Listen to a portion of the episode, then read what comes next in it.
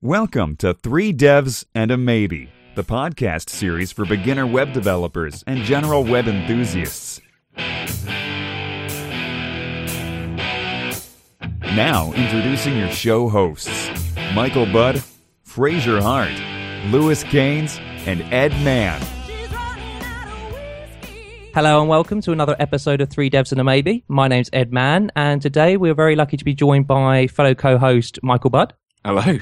Hello, hello, yeah, exactly, hello, yeah. You're talking about we- me? Yeah, sorry. you, yeah, exactly. I'm very happy to to see speak you. to And I'm even more happy to see or speak to you today, Steven Proctor, or just Proctor, um, from Functional Geekery uh, fame from the podcast. Yeah, it's good to speak to you, man. How you doing? Doing well. How are you doing? Very good, sir. Very good. Yeah, busy day, but then I suppose, yeah, exactly. You were saying like you're unfortunately double booked yourself today and stuff, and yeah, we've kind of then decided, you know, put it right in the middle of the day for you because uh, you you live in Texas. I'm right in thinking Central Yes. Time Zone, Yes. and the weather I'm guessing is really nice in Texas today. Just uh, Actually, not. It's pretty rainy because we're about. Oh, wow. We're getting a bunch of that. Uh, we're getting a bunch of the weather coming up from the Gulf. So we're still Ah. about five, six hours away from the Gulf, but there's Hurricane Bill or Tropical Depression Bill going on now. So we're starting to get a lot of that edge of the downpour. So we got lots of rain today, and probably tomorrow and Friday as well. sorry about this. Maybe it's you coming on our podcast that has caused it. Sorry about that. Uh, Um, still a reprieve from the hundred degree weather we'll be getting soon. wow. Um, yeah. So, Mickey, how's your week been, sir? Uh, yeah, not too bad so far. Just uh, still working on my e-commerce projects at work. And, University's uh, all closed down for the year now, isn't it? Am I right university's all closed down. Just sort of waiting for exam results. So um, that's good. Um, we- they did release the. Remember, I did that Blender project. Yes. Uh, so they did release the um, Hall of Fame for that one. and you were in the Hall of Fame. You were the No, first no, class my- ballot. No, no. Uh, I well, was did, in the Hall of Shame, but um, they, uh, but yeah, it's pretty amazing. So I'm going to try and send you some pictures. Maybe we can um, put that in the show notes for anyone who was listening, like uh, quite a few episodes back, I guess, when I was talking about that. But yeah, some of them are just incredible. But uh, yeah, no, other than that, uh, uni's all shut down, and um, yeah, I'm just kind of focusing on that that one project. being a dad, I'm guessing as well, is probably Being a dad, up a lot yeah. of the time. Yeah, absolutely. And um, just doing a well, not freelancing, but doing a little side project, which I'm hoping to have you on board with. Um, Absolutely, yes. But other than that, just uh, yeah, just loving life. Well, So, hoping uh, to use one of the technologies that we discuss in this podcast on that said project. So yeah, there's yeah, a you know, kind of. Uh, or maybe we can get some advice from Proctor on the project. that's So there we go. exactly it. Yeah. So, Yeah. um, and Proctor, how's your day going so far, other than being jam packed? It's been pretty good. Yeah, just jam packed so far, but other than that, it's been pretty smooth.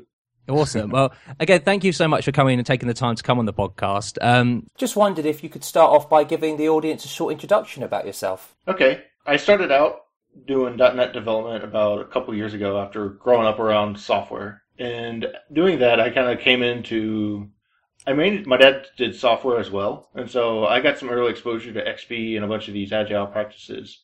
And so I'd kind of been on there, and then digging in more to OO from just playing with .NET and getting into domain-driven design and seeing mistakes working on a code base for the same year, and more of the soft mistakes of the implications Yep. we had, where oh, this is easy. So we had like units of measure, and we need to update them from a UI, and we could either set the value or the measurement unit of measurement, and we'd never know when things were done because we were both changing them and starting with like getting into domain-driven design and things like that, where you talk about like immutable values and value objects versus domain objects and some of this strict stuff that didn't have as much logic around it and kind of started getting that feel and things like the command and query separation where you're either modifying state or you're just creating a function. And it, some of these pieces of O kind of started to roll together. And then I kind of heard Uncle Bob and some others who were big proponents of good design start preaching things about like SICP and some of these other texts. So I started going back and finding some more about these texts and started slowly digging in more and trying to see what I can bring back because around that time we started being able to pull in LINQ in .NET as well and yeah, I started looking at Ruby and started seeing how some of Ruby's blocks, which were essentially closures, kind of played into the fact of that and just started seeing how there's a lot of stuff here that we can learn from. And so I started digging into Lisp and Clojure, and went through and tried to find a bunch of the like Paul Graham's On Lisp book and a couple of others, and just tried to see what was there and figure out things. And had been listening to podcasts for a while, and had kind of always had the inkling to do one, but never quite knew what it was.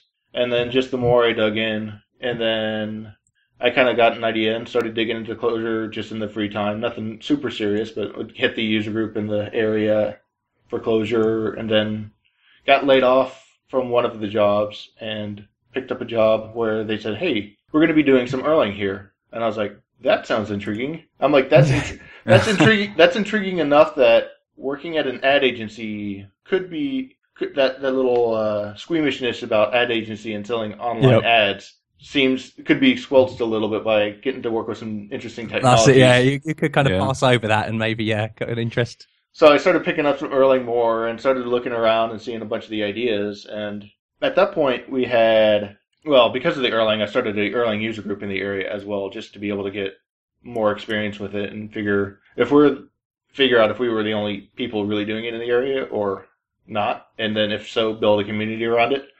But around the same time as well, we had a little one, and there was probably she was probably five or six months old, and it was one of those middle of the night things. Wife had wife got up and fed her, and then she was still wasn't falling asleep and still fussy and stuff. So it was my turn to walk her around downstairs and keep her calm. So my wife could You know some this, rest. Mickey, don't you? Oh yeah, I can relate. Yeah. you can relate to this now. Yeah. and, and it was one of those. I had the idea, like it was probably an hour of a walk, and about forty-five minutes into just walking laps downstairs at two a.m.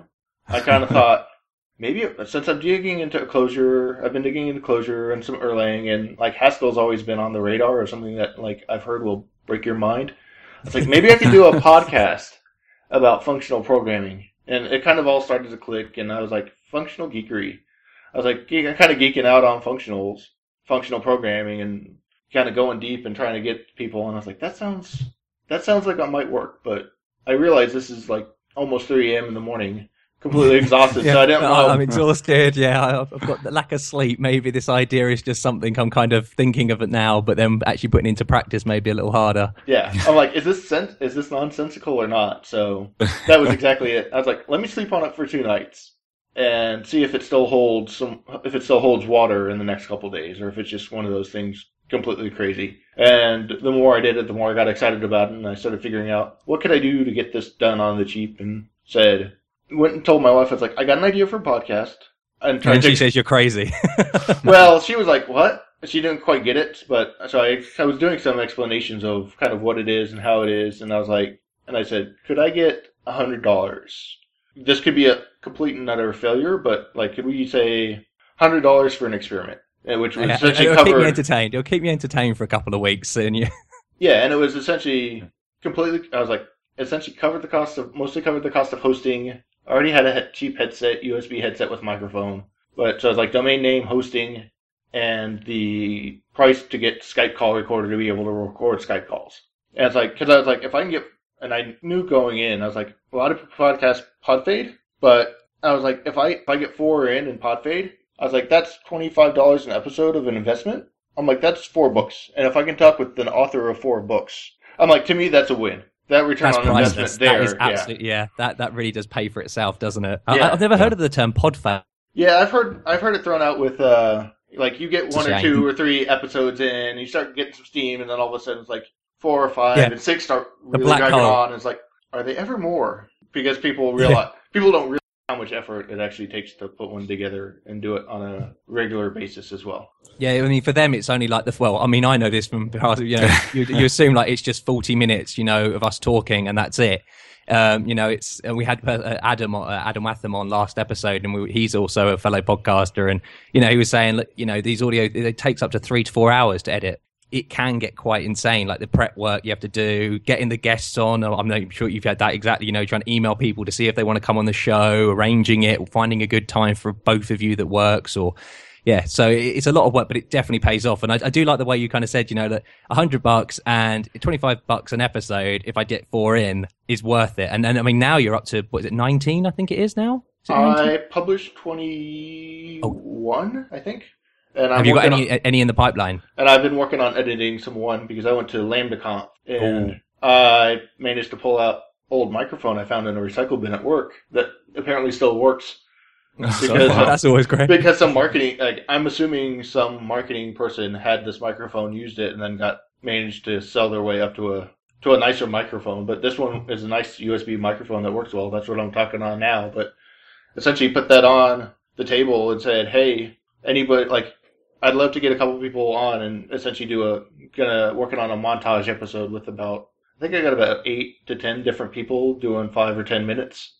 Oh wow! So- that does sound a lot of work. So it'll yeah, it'll be just kind of a what what did you do at LambdaConf? What was your presentation about? What did you find interesting? So that sounds fun. That's that's what I'm working on now, and then I've got a whole backlog of people I that are Dreamcast if I could actually That, that Figure out how to-? Yeah, I mean, your first guest though was Uncle Bob. So I mean, that's Wow. pretty amazing. I mean, that's just amazing. You know, I mean, did you just email him and ask, or did you kind of know him beforehand, or? I got to meet him up in in Chicago at one of these software craftsmanship North America conferences, uh, like two years or, or I think it was uh, it was like 2011 and 2012 or 2011 and 2013. So Yep. I managed to go up there. I think it was back to back. I think it was 2011 and 2012, and we managed to sit by him on the bus and just talk to him, and he was very personable. And so I emailed That's him back awesome. after a while, I'm like, it's been a couple years. I don't know if you remember me, but I talked to you. I'm starting a podcast, and part of this was your inspiration of like taking taking control of your career. Where he's kind of like, if you don't like your organization, change your organization. Yep. or change your organization. So it's like this is part of me being proactive, and I know you've been pushing Clojure a lot and looking into what that provides. So, and he and he responded, yeah. And so that one was ple- I like I've been pleasantly surprised with the number of people. I think I've had two people who say sorry. That's a no for me, and it's more I'm super busy right now. That's and, that's exactly it. Yeah, I can't fit it into my schedule. yeah, and it wasn't necessarily a no, and it was I got yeses, and a lot of people said yes, I'll do it, and I was really pleasantly surprised with because I people I was getting yeses from like Fogus and a number of other people without even having an episode published, and I was like Wow. the fact that I can get some of these people and they're saying yes has just been amazing. But the one that really surprised me was the ease of which I got Simon Peyton Jones on.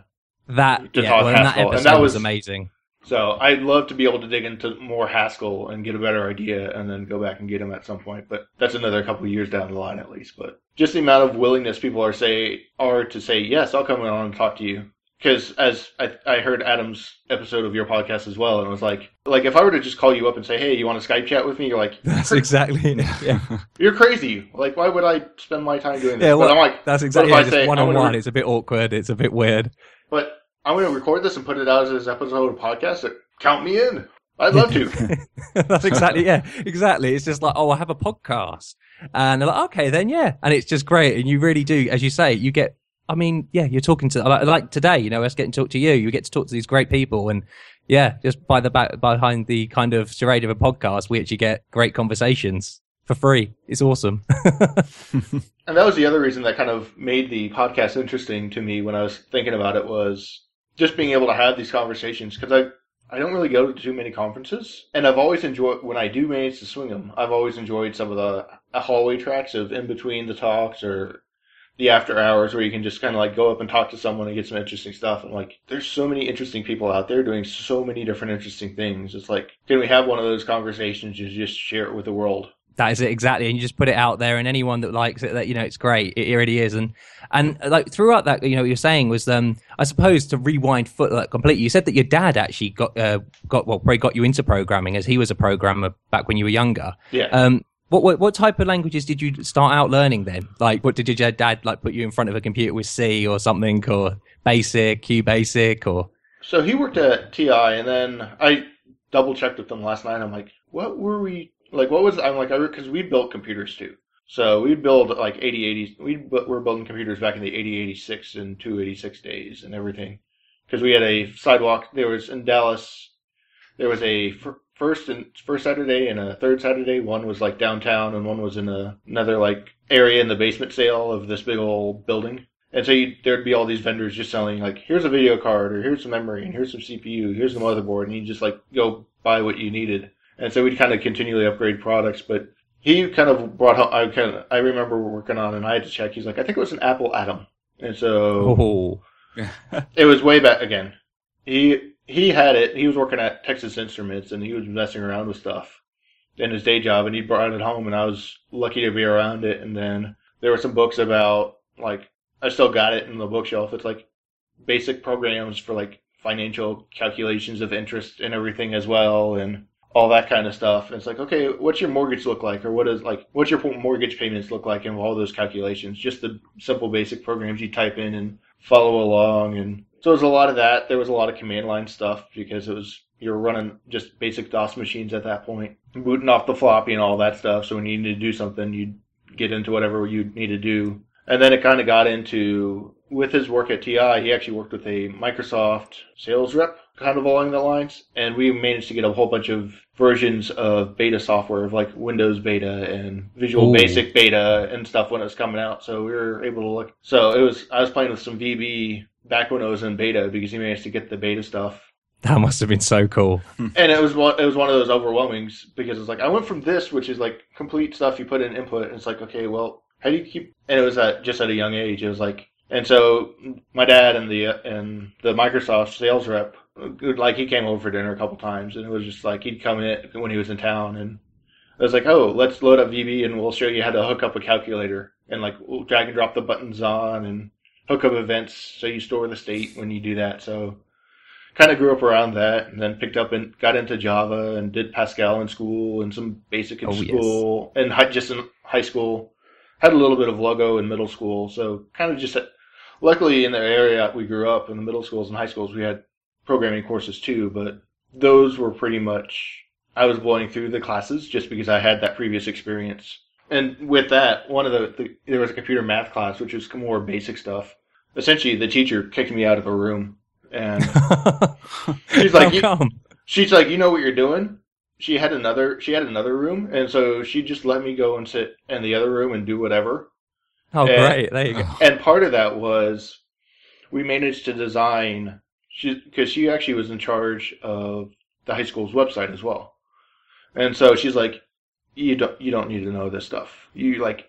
Essentially, she you gave help me, us out. You can do ga- something. yeah, she gave me a pass and said, "Do you want to be part of doing the website and building the HTML website for the our school page because we don't we've never had one. So we were putting together just a basic HTML website for our school and doing a little bit of styles and slight, ever so slightly CSS at that point because it was just now it was just then coming out and very cutting edge and we were working all of the, on all of that stuff as well. So that was fun and interesting as well. And at because at the same time I'm like, okay, here's my Java book like the Deitel and Deitel, Deitel Java book, and then whatever else I managed to get my hands on. I was like, okay. She's like, you're looking at all that stuff you don't need. You don't. You don't need the basic stuff. You've kind of got a grip of what you're doing. And so it was that, and like the Pascal stuff was blowing through the exercises pretty quickly. And the professor and the teacher is like, "We need you to do this." I was like, "I'm done." He's like, uh, keep, just, just keep going, just keep going. And there were there were two or three of us in that situation. He's like, just just keep going on the exercises because we yeah, were just, like, entertain, yeah, just finish the book today. Okay, then go on. You know, it's meant to take all year, but go on. I like I can go help people if you want, and eventually I would, just because we'd be getting so far ahead of what he was accounting for for the rest of the students. but that was just again growing up around it. I had been well, that's it. Growing up and loving it, I'm guessing, from yeah. a young age, and really just kind of yeah absorbing it so much. Yeah, and that was just more of that those hours of practice and play had been there so it wasn't that I was any any better than every, all of my friends and everybody else in the class. I had been exposed Just, to yeah, everything else already. I'm always really jealous whenever we have someone come on the show who was kind of immersed in programming from a very young age because I think it does kind of um, give you quite a good advantage because I think you know at that age your ability to learn strangely is is a lot better than when you're an adult. You just everything just sinks and you don't question stuff. You just literally absorb it like a sponge. And I mean, again, like anyone who comes on and says, "Oh yeah, they they learn basics," so I, I can't. I wish I had. To be honest, you wait till Toby. You, Toby's yeah, scary.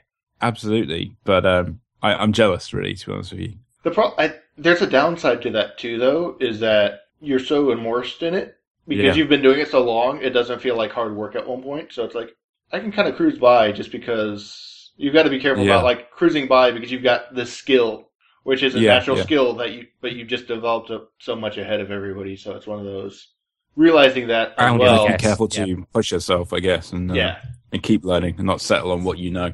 Yeah, and that's one of the things that I've I've had talks with people who are like, so I consider myself a fairly good programmer, but I also rate probably won't rank myself above a five on a scale of one to ten on any specific thing because I've also tried pushing myself to say, uh, where on .NET, where are you on a scale of one to ten?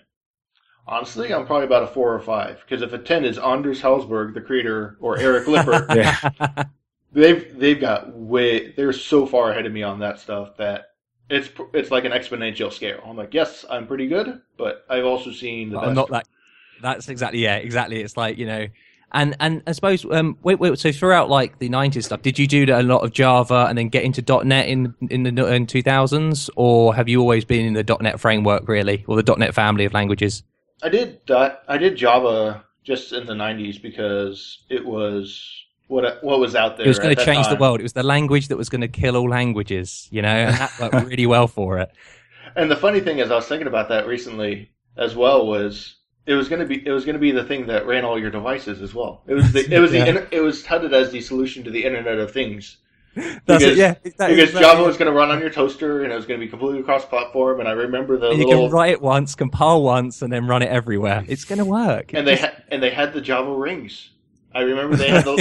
I don't know. I don't know how much, much you remember Java, but I remember going around and remembering they had the little rings with the little Java logo on it that you could wear, and it had your little Java runtime on it that could hold your little Yeah. ID information and stuff as well. So it was like, It's amazing. I just had to Google that. I had no idea. It's incredible. I'm going to Oh, buy one, I think. You're gonna. buy.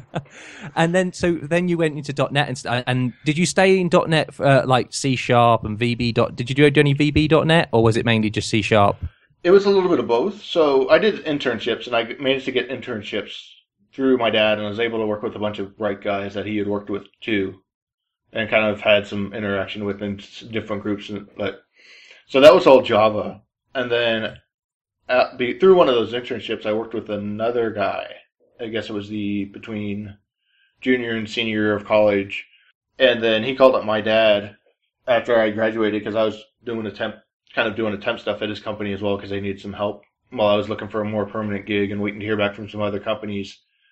But he called me up and said, "Hey, can we steal Proctor?" And like, can like my dad's like, "Feel free." And so like I'm left that day for an interview at noon from that job just to go over there and do the interview and managed to work with them and that was .NET.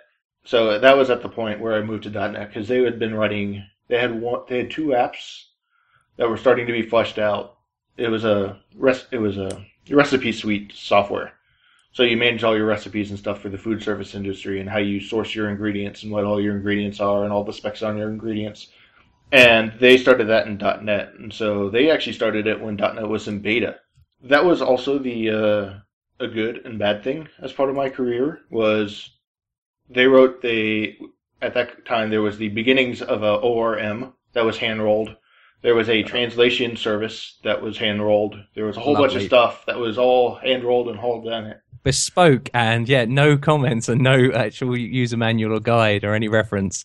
Well, there was there was like Hibernate was just then getting popularity in Java, and, and Hibernate was still three or four years or five years later before we That's started. it. Yeah. kind of thing. And so it was one of those. It was great because I got to see, and I was with that group for nine years, which was great because I got to learn a lot from that and had some great mentors there. And it was just one of those things. Going down and digging into that, I got a, I got. It was a great to get the experience of knowing how all that stuff works, but it was also the catch of, and Hibernate's coming out, and G Framework's coming out, and then the caveat of going against all the other companies who are hiring that are just checklist based that says, do you know Entity Framework or do you know Yeah, Hibernate? do you, yeah, that's it. Yeah. Do you use this framework? Do you know this framework? No, but I know this the actual con- concept of an ORM. Yeah. Oh no, sorry, you don't know version point two three five or something. You're like, Yeah. oh, I was like, no, but I can. I like I've had to work on working on an ORM. Like, yeah, I've had to build an ORM pretty much and help maintain that. Does that does that count? and it was one of those hard sells, which is why I was like, I realized even more I need to look start looking at outside stuff because the .NET ecosystem has great languages and great tooling, but it was a very odd community because it was very. You had the alt.net, which were a great group of people as well, but it was there was a lot of what does Mother Microsoft say? Yeah, that, Like- that's what I was because in the podcast, the ad, I'm, I'm sure you heard in the Adam Wathan podcast yesterday, uh, not yesterday, but you know, released um, last week. Um, it was kind of the, the .NET world. Yeah, how is it then? And is it, is it very much kind of what does Microsoft say, and whatever Microsoft say goes? It was for the longest time. Now, because I keep my I keep my ear to the periphery because I'm doing a lot of Ruby now and working on some other stuff, a lot playing. But it was uh, they started to open source a lot of stuff and realized that they needed more community involvement. But for the longest time, it was like, do you run this unit testing unit testing framework or this unit testing framework? And then Microsoft came out with MS Test, and people were like, oh, we got to use MS Test. Yeah, exactly. it's no, essentially the one. official one because Yeah, it's Microsoft. yeah. It's like, do you use these fake ones, or do you use the one that we're actually meant to? Yeah, It's like even though it's only half as featured as any of the other ones, it becomes the de facto. it's got the standard. seal of a, it's got the badge Yeah. of Microsoft, so it must be better. But yeah, so there was a lot of the alt.net kind of stuff I was following a lot because they were looking out and out and about and seeing what other languages could bring and what other techniques could bring. And just from looking at how people were going, I knew that you essentially had to look out and build that foundation because Well, the, I mean, the foundation skills are better than like knowing how to, an ORM works and kind of having to go manipulate one will give you a whole lot more than trying to under just knowing any specific ORM. That's exactly yeah, and and these ty- these talk you know this kind of concepts and the high actual kind of yeah the actual concepts are, are behind the lang- you know these implementations. It's better to understand those than understand just this implementation. Um, you saying because a lot of this kind of you know that you know you- you're in control of your own career and stuff like that. It's the very the software craftsmanship manifesto kind of thing. And I'm guessing have you like read all the books and follow that quite a lot? You, would you class yourself as a software craftsman? I'm mixed on it. I aspire to be a software craftsman.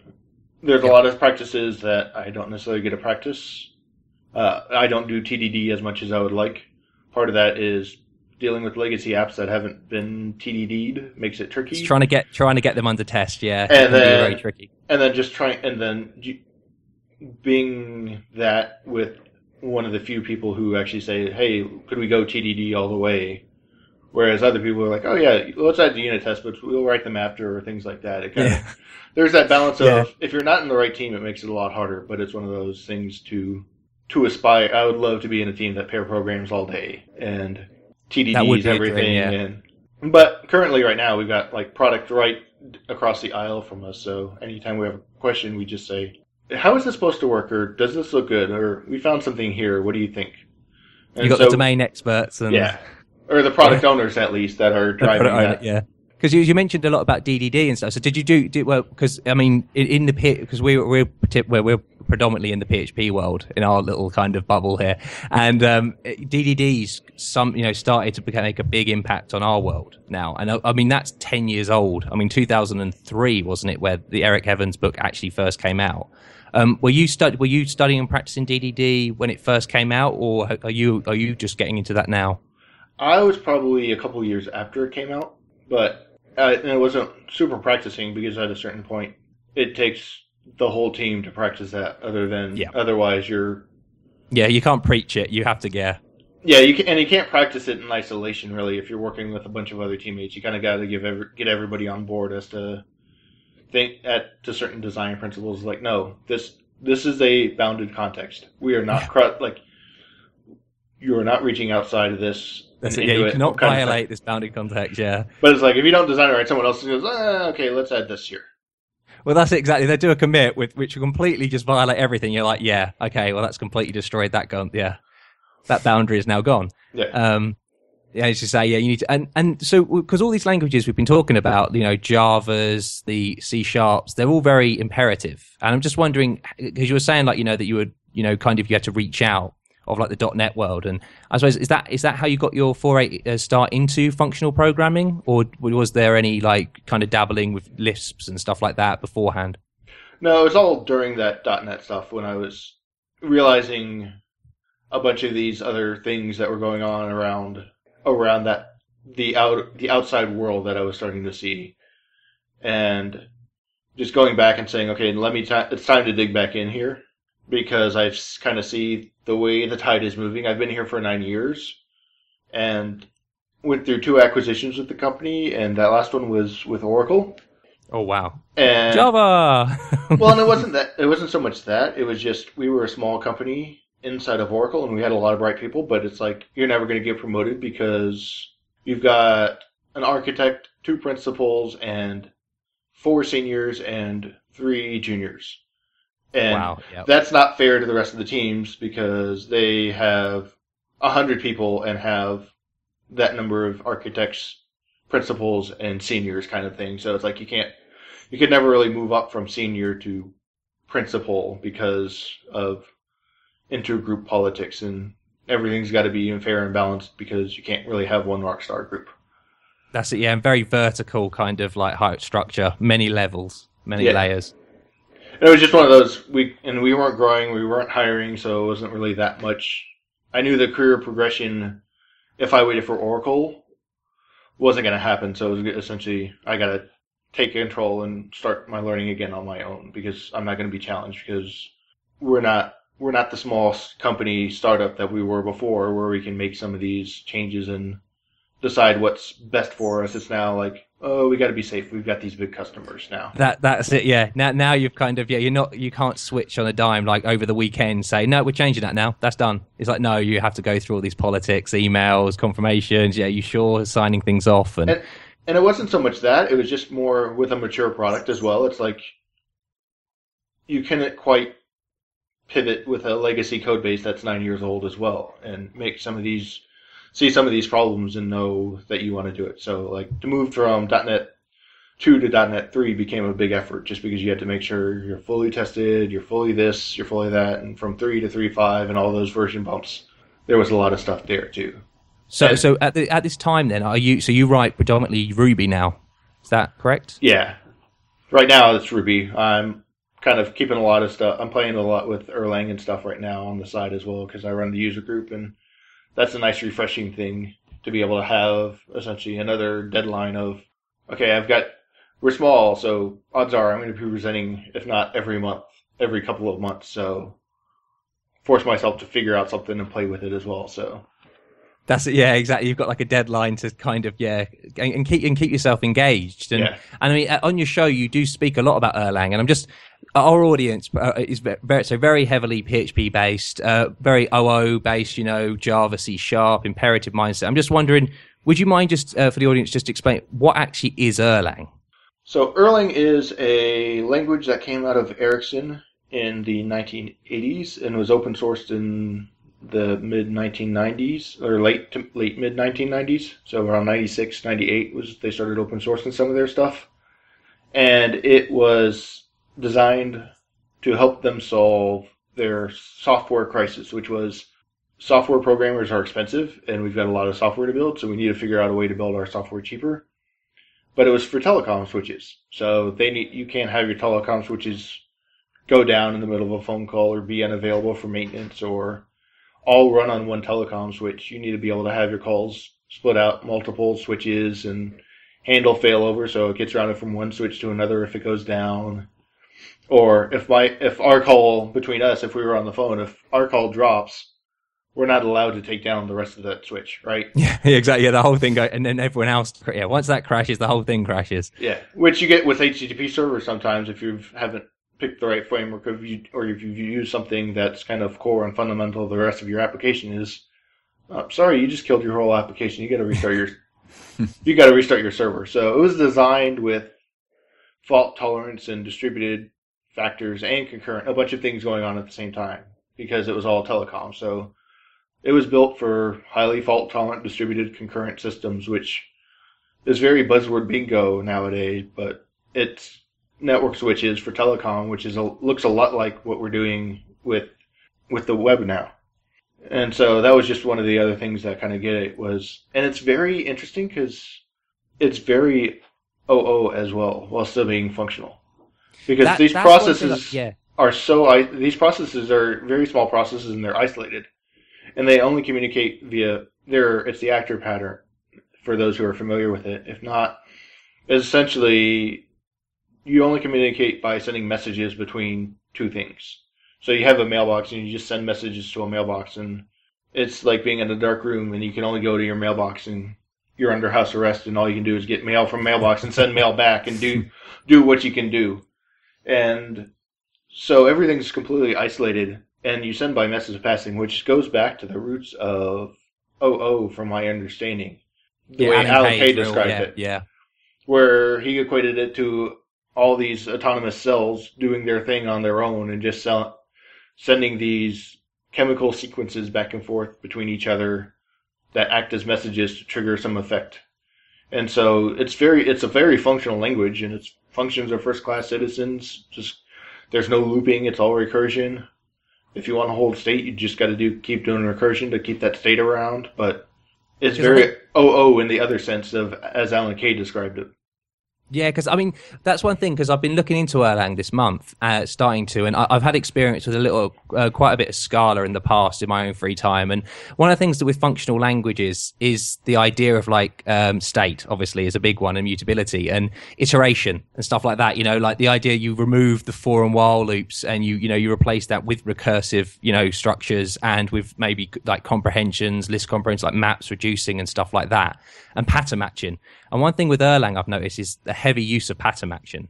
I mean, the power of it really to me is kind of amazing, but it's also very strange because uh, one of the things I've kind of look, uh, look looking at it is that you do, you don't have objects, do you? The the concept of objects isn't the thing, but it's just passing between different functions or different processes. Sorry. Yeah, you don't really have objects like you think in Java or C Sharp or a bunch of these other object oriented languages.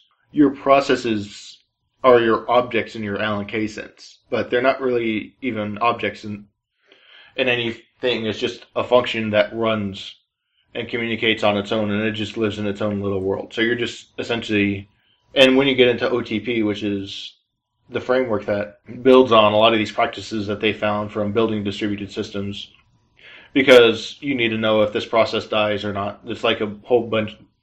Even with inside is like you need to know if everything's just a small little isolated process that runs on its own. You need to know whether it's still running or not. And it, if it yeah. dies, so there's it's like this whole mini distributed system and mini network of things as well. And as part of that, there's a bunch of patterns around. Like if I'm going to send this message, is this thing still around? Did this die? What happens if this dies? How do you su- supervise this thing if it dies? And what happens if there's other things that are dependent on it? What do, how do I restart things? And it's very much failures are expected to happen. So let's build patterns around failures and asynchronous communication. And how do we make asynchronous communication look like synchronous communication? And so it becomes the patterns there are about doing that, but there are no real concepts of objects in the system. It's just you think in pro- terms of processes, and the processes are what are the do what are the different concurrent activities you can do, and you break it down at level of what are the different things that are concurrent and don't have to take place at the same time. See, and, and that kind of concept, and, and kind of makes me then feel because it's funny. uh, Actually, uh, sadly, looking at like the Wikipedia article on uh, a page of Erlang, it comes up with the first thing is general purpose programming language, and I'm just wondering, would you class it as a general purpose programming language, or would you class it as it, it solves a, one problem and solves it well? Because I noticed that there are things like you can host web app, well, you can uh, create web applications. There's like Chicago Boss, the web framework. Um, I'm just wondering, have you had any experience in that, or do, would you say it really is just a, it's a language that solves a single pro- well, not a single problem, but a very complex problem very well? I'd say it's pretty general purpose in the fact that there are a lot of places where you can realize it can be used for most anything. There are like any general other general purpose language, it does have its weaknesses. It is not great for UI constructs. It is not something you want to build a UI app out of. Absolutely, yeah. There's some basic stuff there, but it's not pretty looking. You're not going to want to do it. You're not going to you're not going to run it for your iOS, Android stuff. You're not building mobile devices with mobile apps with it. But for things like servers and web servers, a bunch of that stuff is you got a bunch of requests coming in.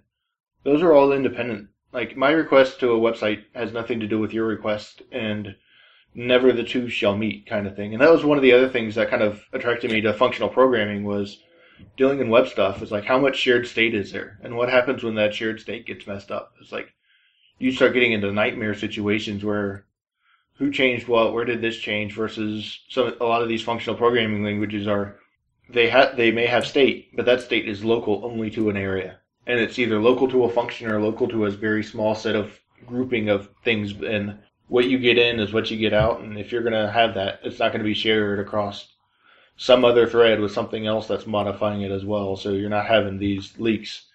So, And- so the idea of uh, threads, because uh, threads as we know them, say in the Java and like the C sharp world, is you know you fire up a thread, and you know you deal with all the synchronous blocking, locking, etc. like that. And uh, in Erlang, you don't deal with that. You spawn thread um, processes, and it handles all that for you, and you're just passing between them using the actor model. Yes, and so the processes aren't even threads or Unix processes. When you hear processes, they're very cheap. They're very lightweight. They're I think I pulled some up, just some basic ones, and they're like maybe a couple hundred bytes. So two to five hundred bytes.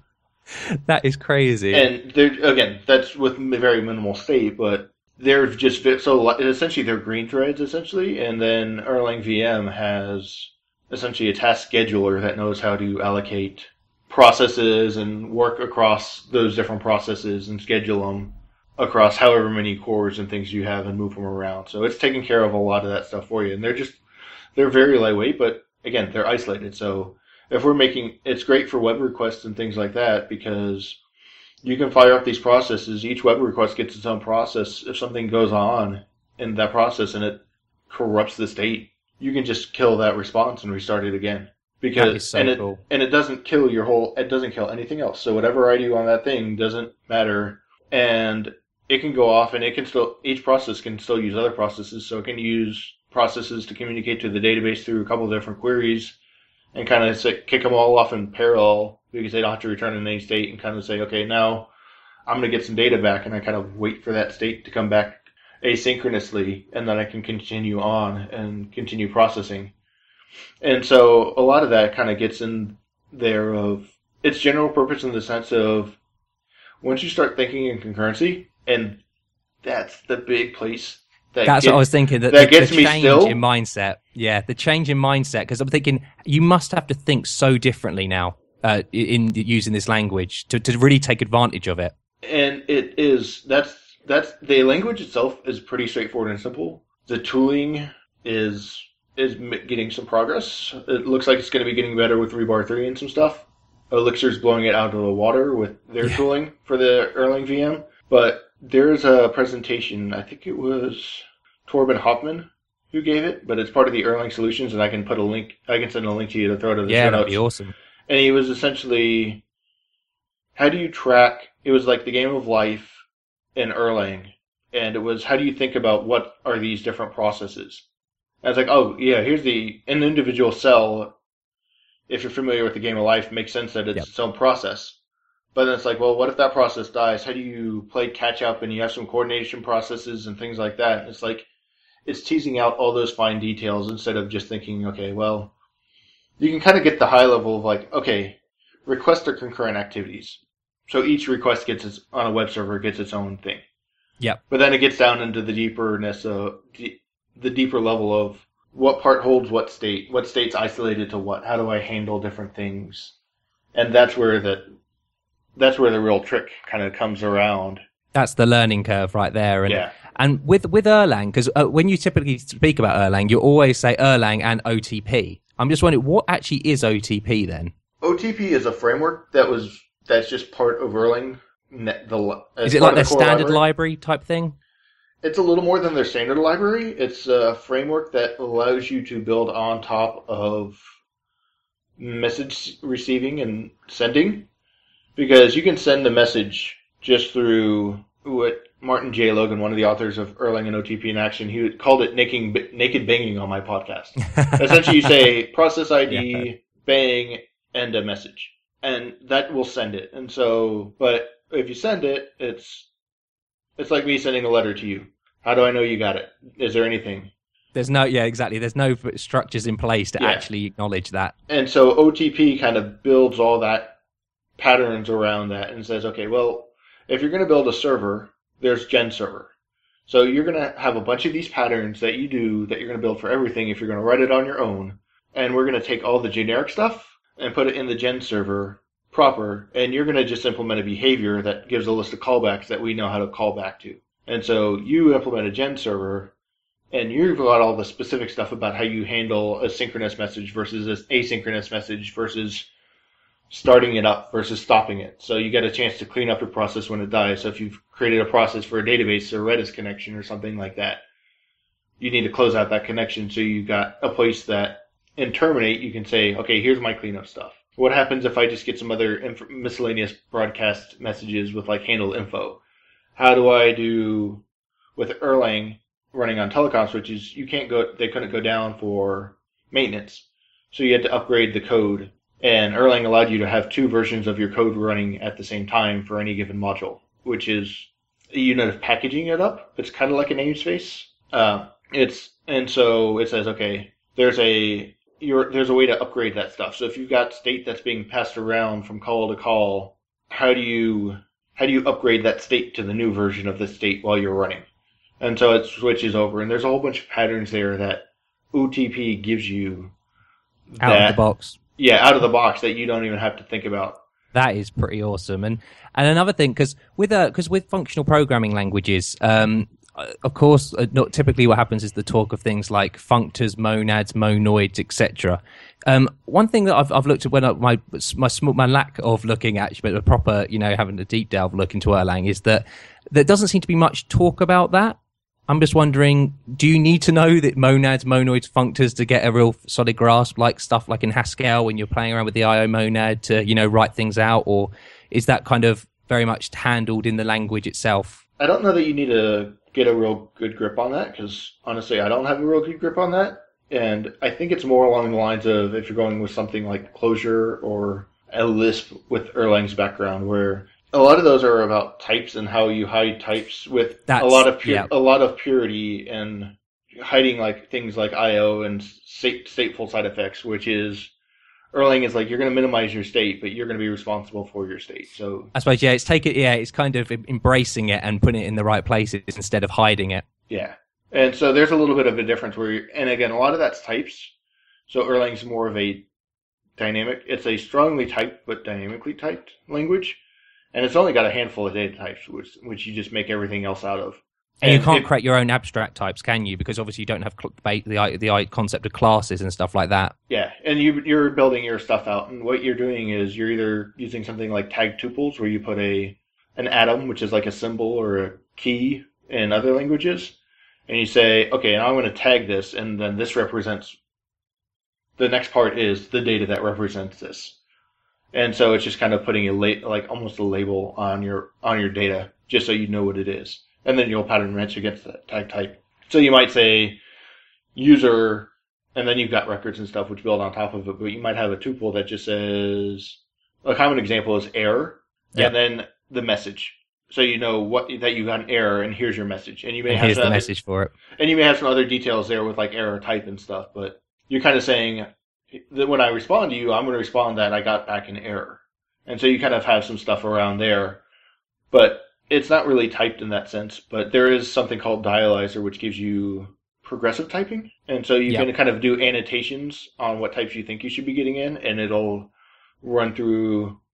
Everybody said it'll hurt your feelings because it, it'll tell you how bad you've messed your stuff up. But I can see that with being like Haskell or something else where you start having a very strong static type program. It's like, no, you're wrong. You're like yeah, that's exactly yeah, exactly. Yeah, you can't even compile the thing. You know, that's it. Yeah, you're wrong from the start. Yeah, and so it it will give you things that it knows you're for sure. So it's not. It won't give it. it their goal is to give you as many positives as it can, while avoiding any false positives or false. Uh, that's awesome. And, so, and and one thing actually with the Erlang VM because we say the VM or whenever at Beam, I think it's called, is that yeah. I, me and uh, Mickey were very like used to seeing like the JVM and the CLR. Is it something similar to that? Because I know that Elixir is is compil- compiles down to run on the Erlang VM. Is it something uh, similar way you know you, you can actually have different languages on top of the VM using and taking advantage of it? Yeah, absolutely. It's the so there's Erlang, there's Core Erlang, which is another language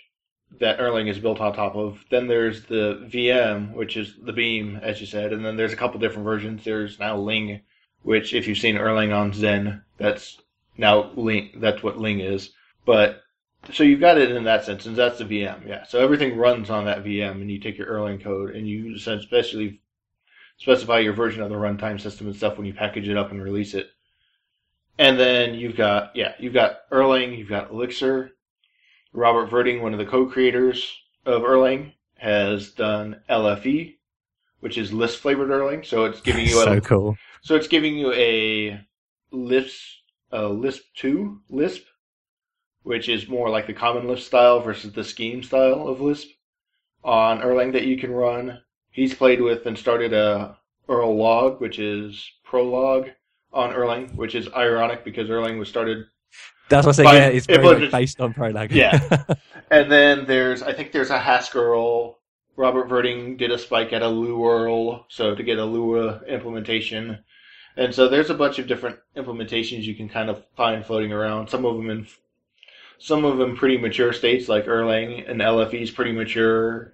And then you get some others that are kind of there and experimental and still in progress of like Erlog, which I know he's kind of go, Robert Virding is going back and playing with some more off and on with uh, Zach Kessin, who does mostly Erlang podcast. He started checking it out. So there's like different variations, but yeah, it's like the CLR or the JVM where you can have different things running on it at different ways. And just like the JVM or CLR, there's a bunch of different variations. You could probably go find a Haskell for the JVM, but the Yep. question is, how many people are using it and how robust is it as well, kind of thing, or is it someone how just? many? Yeah, how many behind it that can actually support it and stuff like that? But yeah, you get, it's it covers that broad spectrum as well, and what it gives you is that way of handling the failures and having processes and things like that.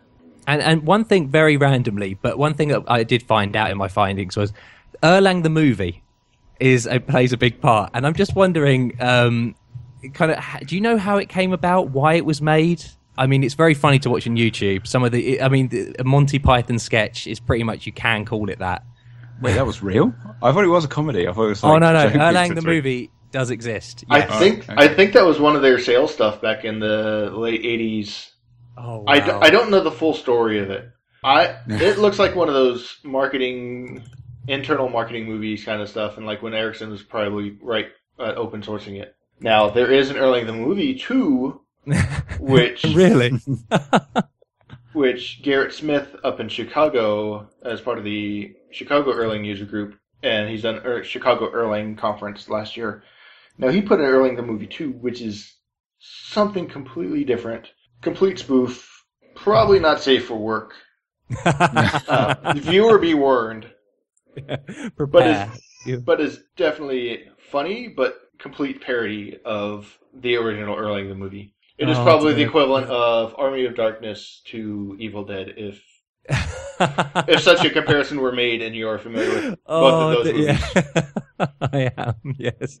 Oh dear. Um, and so I mean, one of the other things I'd like to because with Ruby, Ruby is a kind of you know a high. Well, I wouldn't say it's a hybrid language really in the strictest sense, but it does have a lot of functional kind of you know paradigms. You know, the idea of blocks, mapping, etc., like that.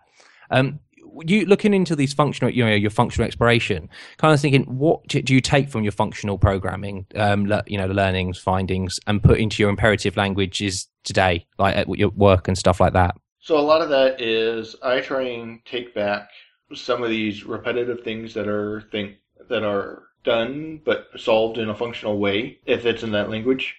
Things like the maps and reduces and things like that. I put a blog post a while ago from Learning Clojure. I was like, why I want to never write a for loop again. Yeah, exactly. Yeah, I was like, there's That no reason. again and again. there's no reason to do that. Let some that's boilerplate. Let someone optimize the heck out of that and figure out how to make it efficient. And I can just declare what I want done in a manner that's more expressive, pending you're familiar with the term of what map means or reduce means. Uh, the other thing I'll break, I try and bring back as much is state isolation, pulling back if I can, and it's really hard in Ruby, is immutability or just whatever language I'm in. If I'm in something like C sharp for a little bit, I can say, okay, this is the immutable interface. You don't get to do it. You're gonna you're gonna get something back, and it's if you're gonna change it, you're gonna get a new value back. Yep. And then it may delegate to the other one because it's all immutable, and there's some performance stuff around it that you could maybe do. Uh, the other one is just keep that state isolated and try and pull out things to more pure functions. So if if I'm writing a method in Ruby, there's a lot of times I'm like, can I get away? And part of this just depends on how much I think I can get away with it with other members of the team and how much I think about it at the time and how deeply ingrained it is. But can I pull these things out into private methods or class level methods that are really not methods anymore but functions? So they take That's in it, yeah, exactly what they take in exactly what they need and operate on, and they become either private or public. But they're essentially helpers that just go in and then you can just test them as functions and That's know it, that deterministic functions- functions all the time. yeah. So it's like if I know I'm going to get this in, I can get this out, and it's easy to test. It's easy to verify what's going on, and if something else goes out around it, that's all about the outside state being different than what I thought it was going to be when I came in, and maybe there's some test cases around getting that test case. So it's more about trying to get all of that kind of under containment and take down the the determinism to what it is because it's not affected by the outside world. Yeah, that's really interesting. And and kind of like flipping it the other way almost is what do you take from the OO world? And because I mean, we've had years of OO, imperative, side effects, all this kind of. What can you take from that and apply in the functional world? Because I remember you talking with uh, Uncle Bob about like the solid principles, and I found that really interesting. That you you know you felt that you could take most of the principles and apply them in fun- you know in a functional paradigm. And I think a lot of those principles are not necessarily OO principles, but they've just been associated with OO. Because, Because, we've been doing it for so long. yeah, and it's like you have, as I mentioned earlier, you have Bertrand Meyer's command query separation, where you either do a query, which just gets you back data, or you do a command, which operates on state. And never the two shall meet. So if you pop a stack, you get, you don't actually modify. Like when you peek, you only look at the head of the stack. You Yep. keep getting the head. It doesn't matter how many times you get it, you still get that top item of the stack, which is like a peak in some languages if they have it, but you don't Normally actually modify it. It's yeah, it's a pop, and then also returning that first element, which is just like. Yeah, exactly. And you can say, okay, now pop, pop the element, and I can either return a tuple, kind of tagged object, or whatever you want to call it in different languages. That's a pair, or maybe in or uh, in Ruby, an array. That's the first item is the popped element, and the second item is the new queue. So that existing queue doesn't go there, but it also depends on how you how you manage things like that across your team and everything else. But it's trying to figure out how do I take some of these principles and say, yes, dependency injection makes sense, at least from an OO sense, and well, what does that look like in a functional sense? Well, really, those are just higher order functions, right? Map map is just a dependency injection in a sense, where you take in your function you want to operate on. So you're going to just Yeah. inject your dependency of that function. So it's a lot about like, okay, where this, and it's something that I'm still growing in and working on is in the functional and in the object oriented is which part of this is actually functional and generic and which part of this is stuff that can be extracted out. So is my function here really as generic as it could be, or do I have some implicit behavior here, like newing up a class? I'm setting up a function here in this function, in this other function, when that function could just be passed out and extracted, and now you've got something like map because that's because you can build map out of any each, and then you realize it's like, oh wow, I can actually do genericize this by letting that function be any function, as That's long it, as yeah. it's, I mean- as long as it takes yeah. this kind of stuff. and like a fold right or a fold left, you can do. Yeah, you can make any of these like reduces, maps, etc. Yeah, and it's just trying to figure out. It's a lot of those principles is like get back down to the what is this doing? Is this doing the does this function have a single responsibility? Is this function because the the sing the singular responsibility the more singular the responsibility that function has, the more deterministic it is about coming in and out, and then you can start to compose those together. And again, Gang of Four, beginning of Gang of Four was prefer composition over inheritance, right? And then That was like, it.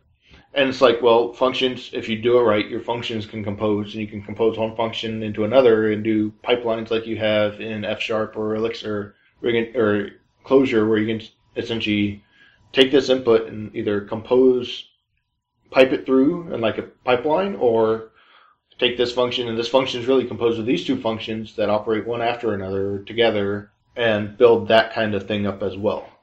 And so some of those patterns from object oriented still seem to apply at the function level, but you just you just squint and you kind of say again, it's the fundamental principles versus the specific implementations of those patterns. Yeah. Absolutely, and and uh, with um you know like Erlang, and you, you just said you you know you you run the user group. I'm just wondering how you started that. I mean, that must be a lot of work. Uh, adding on the fact you've obviously, I think, I don't know how old your baby is now, but you're saying like, you know, you're thinking about the podcast. So it's 2013, I think you started the podcast. So she can't be too old. And then also you've got your day job. I, I don't know how you find the time. Uh, usually the podcast slips if I find if if it comes down to it, just because that's the one with the least hard deadline. Sadly, yeah. Hoping to remedy that. Hoping to try, starting the work to try and find some figure out some sponsorships because it'd be nice to be able to have someone help editing. Because when I heard Adam say it, he'd get it in three or four hours, I'm like, I'd love to have three or four hours. And it may just be yeah. my my level of editing is so obsessive. It takes me about eight to ten hours. Oh to, wow! To do wow. a podcast because I try and remove all the stutters and ums and uhs and anything else in there and try and make it sound as because I know if I'm listening and I've got someone that says um yeah like um like that all the time, it's hard to get to the content. So I try and clean up my stuttering and any guests and any stuttering that the guest or false starts that the guest may do as well. So because it's a labor of love right now, that's one and it's not the hard deadline It's the one that's most likely to slip. But it also is the user group can be pretty. In, we're small people, so it's pretty informal. So there's what would you like to see next time? Is there anything you've been playing with? And it's usually live coding, asking questions, feedback kind of stuff, all impromptu. I don't know that. Let's try that out. And everybody else try. Or we pull up a presentation from some other thing and do it. So it's usually pretty low key at this point because we're still a handful of members. But then there's the work on trying to grow that as well. So we've just moved locations to something I'm hoping is going to be more popular for people in the Dallas Fort Worth area. It's going to be more on the Dallas side than the Fort Worth side. Ah, right. So more people so, are going to show up. That's the hope. We moved. We had the first one, so I'm hoping they can do it. And like this one, it was just like kind of. Then it's just like, okay, what can I do that can demo it? So this one coming up at the beginning of July is going to be Erlang on a Raspberry Pi. I've seen some stuff I know, about I it. I noticed that, and I thought that is so cool. and I figured, hey, it's it's Elixir as well, so we'll show Elixir for anybody who's interested in Elixir because I know there was a little Elixir group out there, but it kind of died off, never gained enough traction. So I'm hoping to bring in some of those people. But then I realized there's also LFE, which is pretty mature, so I can demo LFE. So I reached out to Duncan McGreggor and Robert Virding about if they'd seen any good demos with LFE or any LFE stuff that they've seen. And Duncan McGreggor just sent me out something today, and he just put it on a GitHub repo, which looks pretty freaking awesome. That he Ooh. just threw together. It's a like ten thousand things demo, and so it's like spawning off ten thousand. You can spawn off like ten thousand processes, and it'll use like a D three JS process in the browser to show relationships between those processes and something. So it's one of those. It's just kind of like seeing what's out there. What can I do? Is it something where I just spawn up a whole bunch of dumb processes, if nothing else, and say, as I mentioned, these are 200 or 500 byte processes. That so if I've got insane. A, so if I've got a Raspberry Pi, like, can we keep ramping it up? And I just do a basic spawn and say, here's 200,000, here's half a million, here's a million. Like, slowly keep ramping up that processes and like see where it falls over. That in front so of everybody and, and say, does anybody else have something they do and want to see if it falls over and kind of just do a live? So it's usually it's usually informal like that and just kind of like I've got a question and it's usually how does this work? There's been a couple where I've write, written some other programs for it specifically as tutorials, but that was more continuing series, and so I was able to kind of continually evolve that as it went on. That is very cool, man. And oh, the last question I would like to ask is: um, Is there any resources you'd recommend for people looking into getting trying to get into functional programming, Clojure, um, you know, Erlang? Because uh, I know that one of the one of the books that you recommend and I've just bought is actually the structure and interpretation of computer programs that's been heavily influential. Yeah, that one's a that one's a deep book. I know a lot of people can take multiple passes to try and get through it, and they do have a, they do have print copies, but you can also go to MIT and find site, and I can find the show note and put it in for you and send it that to you for awesome, the show yeah. notes. But they have it online for free. You can. The other one that was there were a couple. Joy of Clojure I found really really great for getting into that and Chas Emerick's book, the O'Reilly Clojure book, which I think is Clojure Programming versus Programming Clojure, uh, was really good. uh, and one of the good things about that book by Chas Emerick and others, Christophe Grand and my mind's going blank on the third author, but they showed the game of life, and they essentially translated it from how you think of it in more of an OO Java imperative style into something more closurey, and then a completely different, more pure functional way. Like Wow, a, a complete really cool. functional way. So it kind of shows some guides on that. So that was a really good book for Clojure. So Joy of Clojure and the Chas Emerick Christophe Grand O'Reilly closure Clojure book was good. I've heard good things about Carin Meier's uh, Living Clojure that just came out. Uh, for Erlang, the ones there's Learn You Some Erlang for Great Good, which is pretty good, and I enjoyed. Then there was Erlang and OTP in Action, which is a great book to give you Yep. OTP and kind of get you understanding and thinking in the OTP way. And then Francesco Cesarini and Steve Vinoski have one in O'Reilly coming out early release. They're working on it still, but it's designing for scalability with Erlang and OTP. And that one is great in the sense that it shows you all the things you wouldn't necessarily think about when you're trying to do this and everything that OTP gives you and the way of thinking about concurrent processes and distributed communication between processes and things like that where what happens as I mentioned, what happens if this message doesn't get there or this dies or the network it's up but I think it died because I can't get to the because the network communications down and all that kind of stuff. So that's a good resource. Um, there was, I believe, Brian Marick's had a Leanpub, which is functional programming for the OO developer, something like. Ooh, That seems like a really interesting read. Yeah, so it's Leanpub slash FP dash OO, and it's the exact title is yeah, functional programming for the object oriented programmer, and that one's a good one. The other ones that are kind of interesting is Reginald Braithwaite has a Ruby and a JavaScript ones that kind of go into OO, which is like Kestrel's Quirky Birds and something else. I'm just gotten blank on the full name, and then CoffeeScript Ristretto or JavaScript Allongé. Uh, so for some CoffeeScript in Ruby and stuff, the Fogus's functional JavaScript is awesome as well. That so that is an awesome read. I, I really enjoyed that one. yeah, so if you're in JavaScript and you want to kind of get an idea of functional programming and kind of see where you can take it in just your day job and how you can take advantage of some nice things in JavaScript, that one's an awesome one. And the other one is essentially he went through and it's a it's all Ruby and he went through and did two parts. It was one of those you build up a Turing machine in Ruby and the first Yeah. half of the book, and then the second half of the book was all functional programming, and you're essentially starting from the lambda calculus. So he Oh, essentially built up Turing, took it from the Turing side with finite state machines and built you into a Turing machine, and then it went through and said, okay, we're, part two is we're going to go and restop, start from scratch, forget everything we knew, and we're going to start it from the lambda calculus and go straight from the lambda calculus and build up programs and build up counting and everything from the lambda calculus. And then at the end it was, and you can see that all of these are equivalent. Lambda calculus and Turing machines are equivalent and they're both they both work the same way and it's two different ways of coming up with the same problem. That is awesome. Uh, I'm, I'm definitely gonna have to read that book. I'm gonna have to find it. I'm browsing the Prague Pub site now, but I'm not. The ti- the cover is not jumping out with me. And then the other ones that are good, just to give you a taste and a tease. And again, programming Elixir was good if you're wanting to look at the Elixir side and you're more from the Ruby side. But the other one that there's a couple of others by Bruce Tate, which is the seven languages in seven weeks and the seven more languages in seven weeks.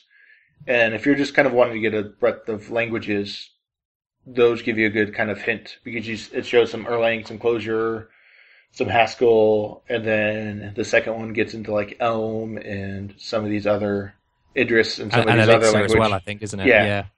So there's a there's a number of good books out there. It just depends on what kind of stuff you're looking for and how practical. But if you're if you're doing web development right now and you're kind of getting into this, Fogus's is a pretty easy one to start with and kind of see how it can fit in with everything you're doing now. But all those others I mentioned are really good resources. And I'll try and get some references. Thank you so much, man. Yeah. To Uh, that yeah, other one, I can't you find right now. I can't think of the name, but yeah, I'll That's get okay. that to you I'll, I'll have, I'm going to rummage through after this podcast to try and find that because that sounds really interesting. And, and thank you very much again for coming on the show, Steven. Well, Proctor, sorry. Uh, audience, it's been another episode of Three Devs and a Maybe. Uh, yeah, we'll be back with you next week for another fun episode. Bye. You've been listening to Three Devs and a Maybe. You can contact us at contact at 3devsandamaybe.com or follow us on Twitter at the number 3 devs and a maybe.